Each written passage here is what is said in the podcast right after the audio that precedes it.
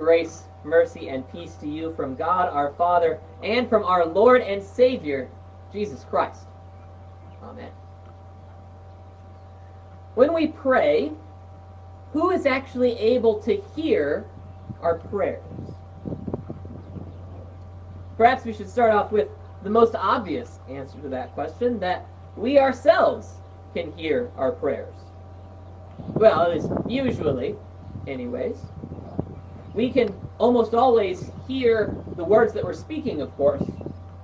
And we almost always consciously know what we're praying for, even if we're doing it silently. Although admittedly there are those times when our need is so intense, or our desire or our struggle is so intense that we don't even know the words that we want to come up with. And in those times the Spirit is gracious enough to intercede on our behalf and to interpret our groanings and bring our cares and desires and needs to our Father in heaven.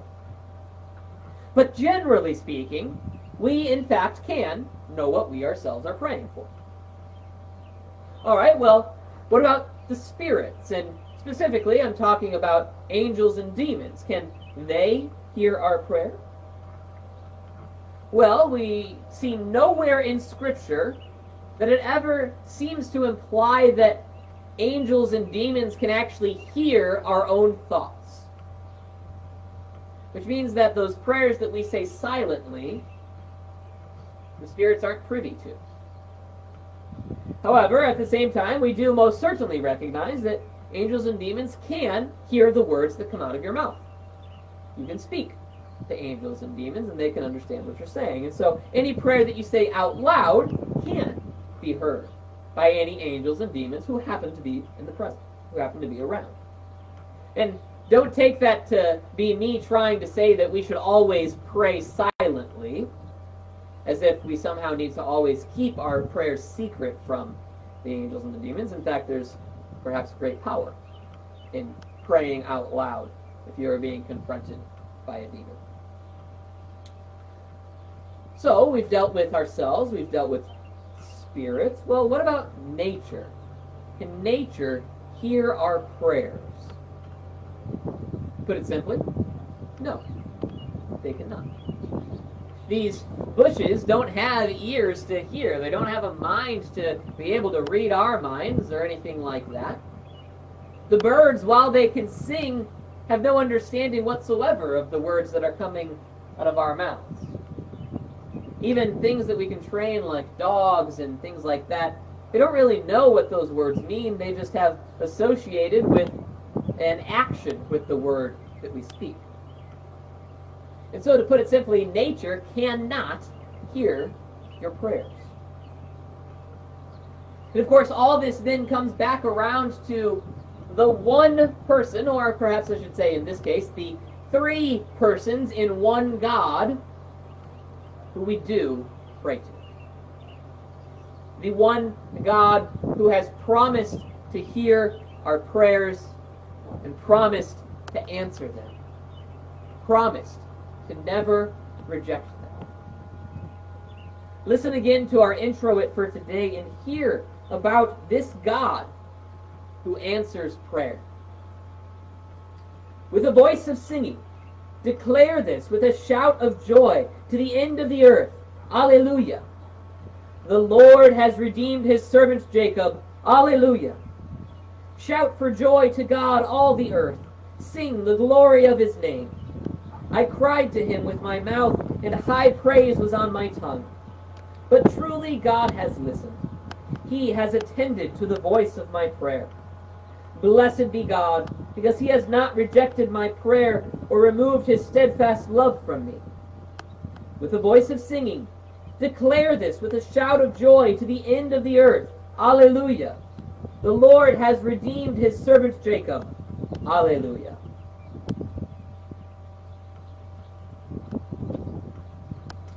Today we're going to be talking fairly extensively, fair warning, about prayer. About prayers and also about declarations. We're going to be talking about what do we declare to who and about what we pray and to who. We're going to start off with, what is it that we declare? What things do we speak into the world around us? And we're going to start specifically with, what things do we speak to our fellow man? Put it simply, we speak the truth to our fellow man. We speak the truth as found in our introit for today in that antiphon, that the Lord has redeemed his servant Jacob. And this truth then implies that his servant Jacob needed to be redeemed. In fact, it implies the truth that we all need to be redeemed, that we are all sinful and in need of that redemption which our Lord is offering us. We have all fallen short of the glory of God. We have all actively gone against the will of our Lord, and we all have that corrupted nature inside of us, that old Adam inside of us that is always pushing us away from God, trying to break off our relationship with Him. And the truth is that there is nothing that we can do about it, that we cannot save ourselves from that sin. The truth is that we need to be saved, that we need to be redeemed. Thankfully, the truth is also that our Lord has done that, that our Lord has saved us, that our Lord has redeemed us. That is what our Lord accomplished when He died on the cross. The entire point of His sacrifice was to offer Himself as payment for our sin in order to ensure that redemption was ours, that salvation was ours. And thankfully, in Christ, it is. We have been redeemed, just like Jacob has been redeemed. And because of that truth, because of the day that when our Lord rose from the dead and proved that we too would one day rise from the dead, we now can repent of our sin. We now can seek to do good. And in fact, we even can accomplish good works in the name of our Lord through the Spirit that is working within us. That is essentially, in a nutshell, what the entire Bible is all about. The entire Bible speaks to us, declares to us the truth that we are sinners who have been saved and who are even now being made perfect in Christ. But at the same time, there is, of course, much, much more and much deeper depths into it, although basically everything in there has to do with that in some way, shape, or form. And so essentially, when we are talking about what is the truth that we declare into the world, to put it simply, the truth is the Word of God. The truth is the works that He has done. The truth is that He loves us. And that is what we ought to declare into the world around us, simply what has already been declared to us. But what about, what do we declare to our God? What sort of things do we state to our Lord? Well, the easiest thing, perhaps, is to state our thanksgiving, to declare our gratitude to our Lord for all of those things that He has done for us, all those things that He has declared to us to be true, all of the works that He has accomplished in order to save us. We declare our thanks for those. But we also declare our worries.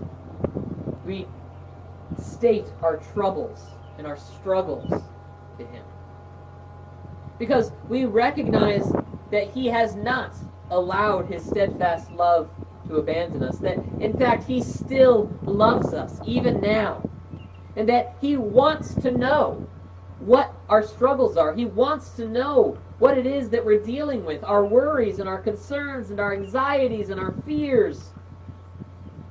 He wants to know them. He wants us to tell him them,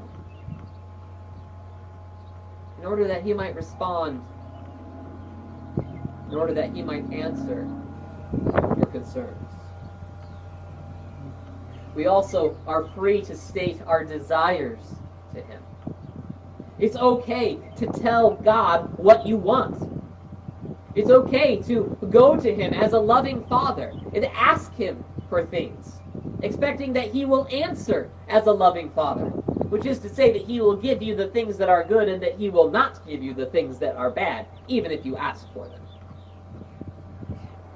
He has told us to do this, told us to come to him with our desires and our wants. But perhaps the hardest thing for us to come to him with is our questions. Our God wants us to come to him with our questions. He wants us to reach out to him when we're struggling with the deep questions of life. He wants us to go to him when we run into something in the Bible that we're just not entirely sure how this works. It's okay to ask God the hard questions, because God has the answers to those questions. He may not necessarily share those answers with you, but he's the one who knows. And whether he shares them with you or he doesn't share the answer with you, either way, he does so for your benefit. He does so because he cares about you. But he wants you to bring those hard questions, because he cares about you, and he doesn't want you to be left in confusion and in the dark. And he will give you clarity to those, even if the answer is simply, I'm not going to tell you. That's okay. That will help you in those struggles with those questions. So we've talked about the things that we declare to humans, and we've talked about the things that we declare to God, but what about the things that we declare to our enemies? What about the things that we declare to the devil and his demons? The things that we declare to those sinful men around us? And of course, the things that we declare to our own sinful man. What do we declare to them? Perhaps unsurprisingly, we declare the very same thing to our enemies that we declare to everyone else around us. We simply declare the truth. The truth that we are sinners. All of us are sinners. The truth that God has solved the problem of sin. The truth that Christ died on the cross for all man. Both ourselves, but also the other sinful men who live around us as well. Which is to say that God cares about all men and wants all men to be with him in eternity. And of course, we speak the truth, the devil and his demons as well, that our Lord, when he died on that cross, won the victory. He accomplished the salvation that has been given to us, and nothing can separate us from that salvation. These are the things that we declare even to those who are our enemies. Literally the exact same things that we declare to those who we are speaking to every day. So those are the things that we declare. Now what about the things that we pray? Well, let's start off with simply, as I alluded to earlier, who do we pray to? We pray to the Father, we pray to, to the Son, and we pray to the Spirit. Or perhaps maybe you've heard it this way, you pray to the Father through Jesus in the Spirit. Also perfectly acceptable. Though it's perfectly fine to pray to Jesus or the Spirit as well. So then, as we are praying to God, what kind of things should we be praying for? What do we pray for? sort of boiling it all down, it really just comes down to this. We pray that God follows through on the promises that he made us. And he has made us many, many promises. We pray that he is faithful to his word, that when he says he's going to do something, he actually does it. And so, therefore, when we come to our Lord in prayer, we can come to him and we can speak those promises that he made to us. We can come to him and say, Lord, you have promised to give us our daily bread. We ask that you do so. This is good, right, and salutary. This is what he wants. He wants you to know the promises that he has made to you and to bring those promises to him, expecting that he will fulfill them. Because he cares about you, and because he loves you, and because he wants to. But perhaps to focus on one of those promises, we pray to God to deliver us from evil. And whether you want to talk about the evil of a global pandemic, or you want to talk about the evil of the devil and his demons, or if you want to talk about the very evil that is inside of us with our sin, we should approach our Lord and ask him to deliver us from those things, because he has promised to do so. Perhaps not immediately, but he will follow through on his promise. He will follow through on his desires to save life instead of end it. He will follow through on his promises to one day cast the devil and his demons into the lake of fire. And in fact, he already has followed through on his promise to forgive you of your sin, to continue forgiving you of your sin as you continue to repent of your sin. Perhaps the hardest thing, the hardest promise that we have to remind our Lord of, and really to remind ourselves of, of course, is his promise to follow through on his will. And therefore we pray to God to follow through on his will. And this is the hard one, because we are praying that God follows through his will, not follows through our will. It's really easy for us to only pray for the things that we want, to only pray that God delivers us from evil, but to forget to think about the truth that God already has a plan, that God already knows what we need and likely is already in the process of fulfilling that need. It's hard for us to recognize that we are praying to God and asking for things, he will not always answer us in the way that we desire him to, in the way that we will him to. Oftentimes, he will answer according to his will, because his will is better. And that's the part that we struggle with. It's hard for us to recognize that God actually knows better than we do. That God's will is actually more perfect, and in fact is perfect, whereas ours is not. Ours is imperfect. Ours is limited. And therefore, when we are asking God to fulfill his will, we're asking that against our will, recognizing that he cares us and that he loves us, and that his will is that we would be saved and cared for for all of eternity. These are the things that we ask of our Lord. We ask him to fulfill his promises, especially to deliver us from evil, especially to follow through on his will, which we know is for our benefit. And so this is how we pray to our God. But what about, how do we not pray? What are some ways that we shouldn't pray or shouldn't declare things?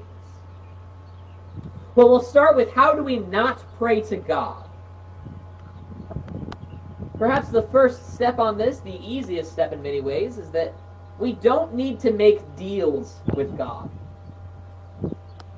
We don't need to try and approach him as if he were a banker or a, a shopkeeper or something and, and try to get the best deal out of him for what we want. We don't need to do that. We don't have to do that. Our Lord is our Heavenly Father. He already cares for us more than we care for ourselves. He already knows exactly what we need and want. And so, therefore, we can approach him and simply ask. We don't have to try and buy things from him. We don't have to try and earn his favor. We don't have to make sacrifices in order to try and get rid of things or to get him to show favor on us. We can simply approach him as dear children approach their dear father, expecting him to give them everything that is good, because he will give them everything that is good. He will give us everything that is good. In a very similar manner, we don't approach our God and declare ultimatums. We don't approach our God and say, God, if you don't do this, then I'm going to insert whatever sinful request you have here. Because it is a sin to do something like that. That is you trying to enforce your will on God. It is, in fact, the opposite of praying, thy will be done, when you try to make ultimatums like that to God. Again, we don't have to do that. There's no reason for us to do that. Our Lord cares for us, and our Lord's will is better than we could possibly imagine. His plans are better than we could possibly imagine. It's good for us to bring our desires. It's good for us to bring our concerns and our questions to him.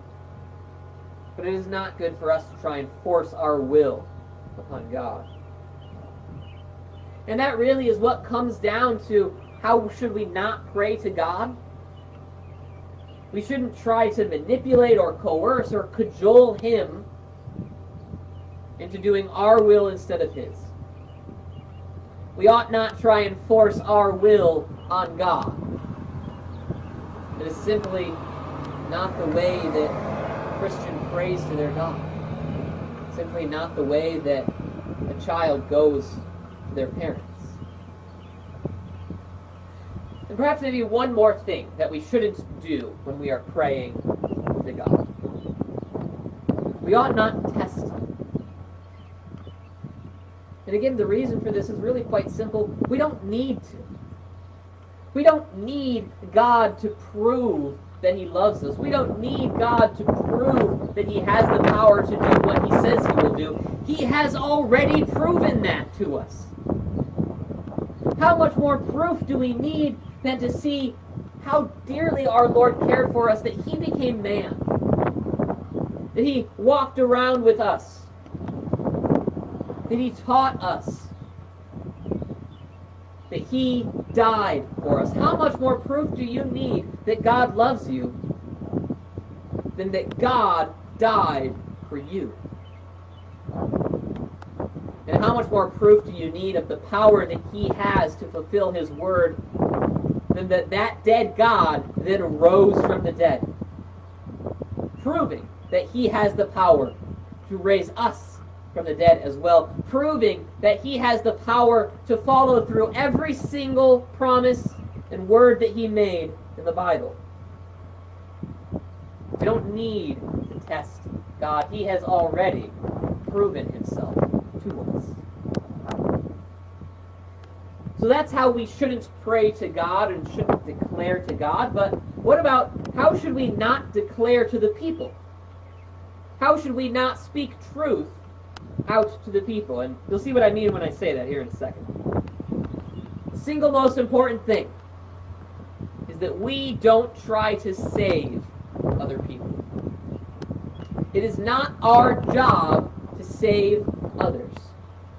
It is not our job to die on a cross for the sake of humanity. That has already been done. All that we do is that we speak the truth to them. We tell them what God has already done to save them. We tell them the truth that their salvation is already theirs in faith. Which leads to the next thing that we don't do. We don't lie to people. How can people who are supposed to be speakers of the truth speak a lie and expect to be believed? The eighth commandment is a little bit important for this. But perhaps even more important is, in fact, the second commandment. That as speakers of God's truth, we cannot lie. Because if we do, people will then believe that God is a liar, which we cannot allow to happen.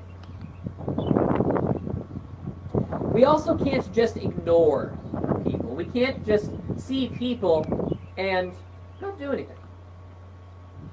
We can't just ignore the needs of those around us, ignore the need of the truth, especially for the people around us. Which means that we can't call something a truth that is a lie. We can't say that something is okay which God has said is not. We can't just pretend that everything's okay when it's not. We are called to care for those around us. We are called to speak the truth to those around us. Which means that we cannot simply ignore them. The last thing, and this fits very well with the idea that we're not trying to save people, is that we don't try to manipulate people as well. We don't need to lower ourselves to tricks of manipulating people's emotions and desires and trying to sort of trick them into becoming Christian. And again, the reason is simple, because we aren't the ones who actually do that. And neither are they. They are not the ones that save themselves. You cannot trick someone into saving themselves. You can't manipulate them into saving themselves. You can simply speak the very same truth, declare the very same truth that was declared to you, and expect that God will do the very same thing for them that He has done for you. Which is to create faith inside of you, you might believe in Him and be saved. And so that's how we shouldn't declare things to other people. We should not try to save them or trick them into being saved. We shouldn't try to lie to them, and we certainly shouldn't ignore them. But what about the whole nature and spirits thing that we brought up before? What about them? Well, to put it simply, we should not either pray to them or expect them to be able to help us all that much. There's this idea out there that we can declare things to the spirits around us or to nature around us and expect that things will actually happen. And it simply isn't true, because God simply has not given that authority to us. We cannot be like Jesus was out on the lake and speak to the wind and waves and expect them to be calm. Nowhere has He given us that authority. We cannot simply go out into the world as He sent His apostles into the world with signs and wonders, where they were able to cast out demons on their authority. That authority has not been given to us. And therefore we do not seek to try and use our own authority to manipulate and change the world around us, even though sometimes we really want to. Whether it's because the wind is blowing the computer and making it shake back and forth for our poor live stream people, or it's because the wind is being picked up in the mic and causing nice, wonderful windy sounds in your guys' car. It'd be really nice if I could declare to the wind to stop that from happening. But I cannot. God has not given us that authority. And therefore we ought not to try and take that authority which He has not given us. So then, to summarize all of this, perhaps we simply just need to ask the question, how should we pray? And thankfully, the disciples, in one of their most brilliant moments in the entire Bible, actually asked that question. They asked Jesus, how should we pray? And Jesus, because he is gracious and merciful and awesome, gave us an answer. We should pray like this. Our Father, who art in heaven, hallowed be thy name. Thy kingdom come, thy will be done, on earth as it is in heaven. Give us this day our daily bread. Forgive us our trespasses, as we forgive those who trespass against us. And lead us not into temptation, but deliver us from evil. For thine is the kingdom, and the power, and the glory, forever and ever. Amen. Our Lord gave us the way that he should, pr- or that we should pray to him. And I don't have time to dive deeply into every single bit of this, because we'd be here for another hour or so, and you guys would all fall asleep in your cars, and people would start leaving the live stream. But very briefly, who do we pray to? Our Father. The man in our life who cares for us the most. Or in this case, the God in our life who cares for us the most. Our Father who is in heaven, all-powerful, seated on the throne of the universe, and who cares about you and has the power to take care of you. And when we pray to him, we ask him that he would be himself, that he would be God, that he would keep his name holy, that he would be the person who he has said he would be. We pray that though he is our Heavenly Father, that he would bring his kingdom down to us, as he is doing so even now. Bringing his kingdom, not ours, not this world's, but his, wherein we might be safe with him forever. We ask that his will be done, even here on earth, as it is already done in heaven, as we spoke about earlier in our sermon, recognizing that his will is good. We ask that he give us this day our daily bread, that he does what any father would do for their children, and that he would provide for us. We ask that he would forgive us our trespasses, just as we forgive those who have sinned against us. That he would wipe away our guilt and our sin, just as we offer forgiveness to those who ask us for it, just as Christ has forgiven us. We ask him to not lead us into temptation, to not bring us to the point of sin, but instead that he would give us the power to resist sin and temptation. Give us the power to resist the evil that is around us. And we ask him to deliver us from evil. We ask him to deliver us from the devil and his demons, from the sinful people around us, and even the very sin that is inside of ourselves. And we do all of this for the simple reason that his is the kingdom. Kingdom that we all want to be in. We ask him because he has the power to follow through on his word and his promises. And we ask him because he has made it so that his glory is that he loves us. That his glory is that he came to die for us. We ask him because his glory is that he actually hears our prayers and answers them, and that he redeems us. To put it simply, we are his glory, that we would be with him forever into eternity. And so, as we pray and as we declare things to the world around us, we do so using the very words that he has given us. Now may the peace that passes all understanding guard your hearts and your minds in Christ Jesus. Amen.